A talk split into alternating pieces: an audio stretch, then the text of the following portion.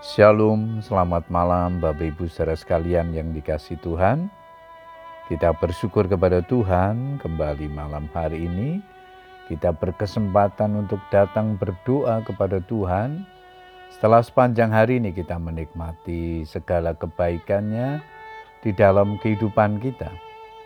Malam hari ini sebelum berdoa saya akan membagikan firman Tuhan yang diberikan tema takut akan Tuhan. Ayat mas kita di dalam Amsal 9 ayat yang ke-10, firman Tuhan berkata demikian, Permulaan hikmat adalah takut akan Tuhan, dan mengenal yang maha kudus adalah pengertian. Bapak ibu saudara sekalian, kata hikmat berasal dari istilah Ibrani cokmah yang secara umum dapat di terjemahkan sebagai kepandaian, kecerdasan, dan kebijaksanaan. Hikmat berarti pula kemampuan seseorang membedakan perkara yang baik dan jahat. Langkah pertama untuk mendapatkan hikmat adalah takut akan Tuhan. Takut akan Tuhan berkaitan dengan pelaksanaan perintah Tuhan dalam seluruh kehidupan Orang dapat dikatakan memiliki hati yang takut akan Tuhan apabila ia mempraktekkan nilai-nilai kebenaran firman Tuhan dalam kehidupan nyata. Jadi bukan hanya sekedar berteori, melainkan menjadi pelaku firman. Yakobus 1 ayat 22 mengingatkan, tetapi hendaklah kamu menjadi pelaku firman dan bukan hanya mendengar saja, Sebab jika tidak demikian, kamu menipu diri sendiri.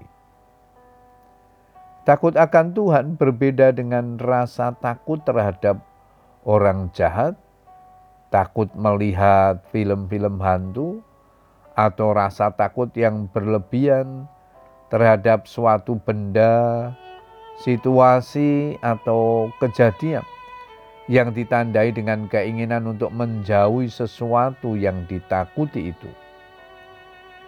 Yang dimaksud penulis Amsal takut akan Tuhan adalah takut yang penuh dengan ketakjuban atas kuasa dan kemahakuasaan Tuhan dalam hidup orang percaya sehingga timbul keinginan untuk taat dan tunduk kepadanya.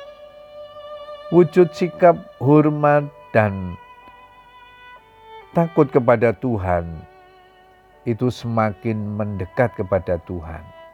Bukan sebaliknya semakin menjauhi daripadanya. Ini adalah proses pembelajaran seumur hidup kita. Pengkhotbah 12 ayat 13 di sana dikatakan, akhir kata dari segala yang didengar ialah takutlah akan Allah dan berpeganglah pada perintah-perintahnya, karena ini adalah kewajiban setiap orang. Mengapa harus takut akan Tuhan? Karena Allah akan membawa setiap perbuatan ke pengadilan yang berlaku atas segala sesuatu yang tersembunyi, entah itu baik, entah itu jahat.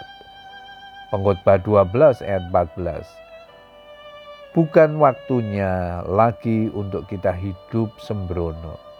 Tetapi kita wajib menjalani hidup ini dengan takut akan Tuhan.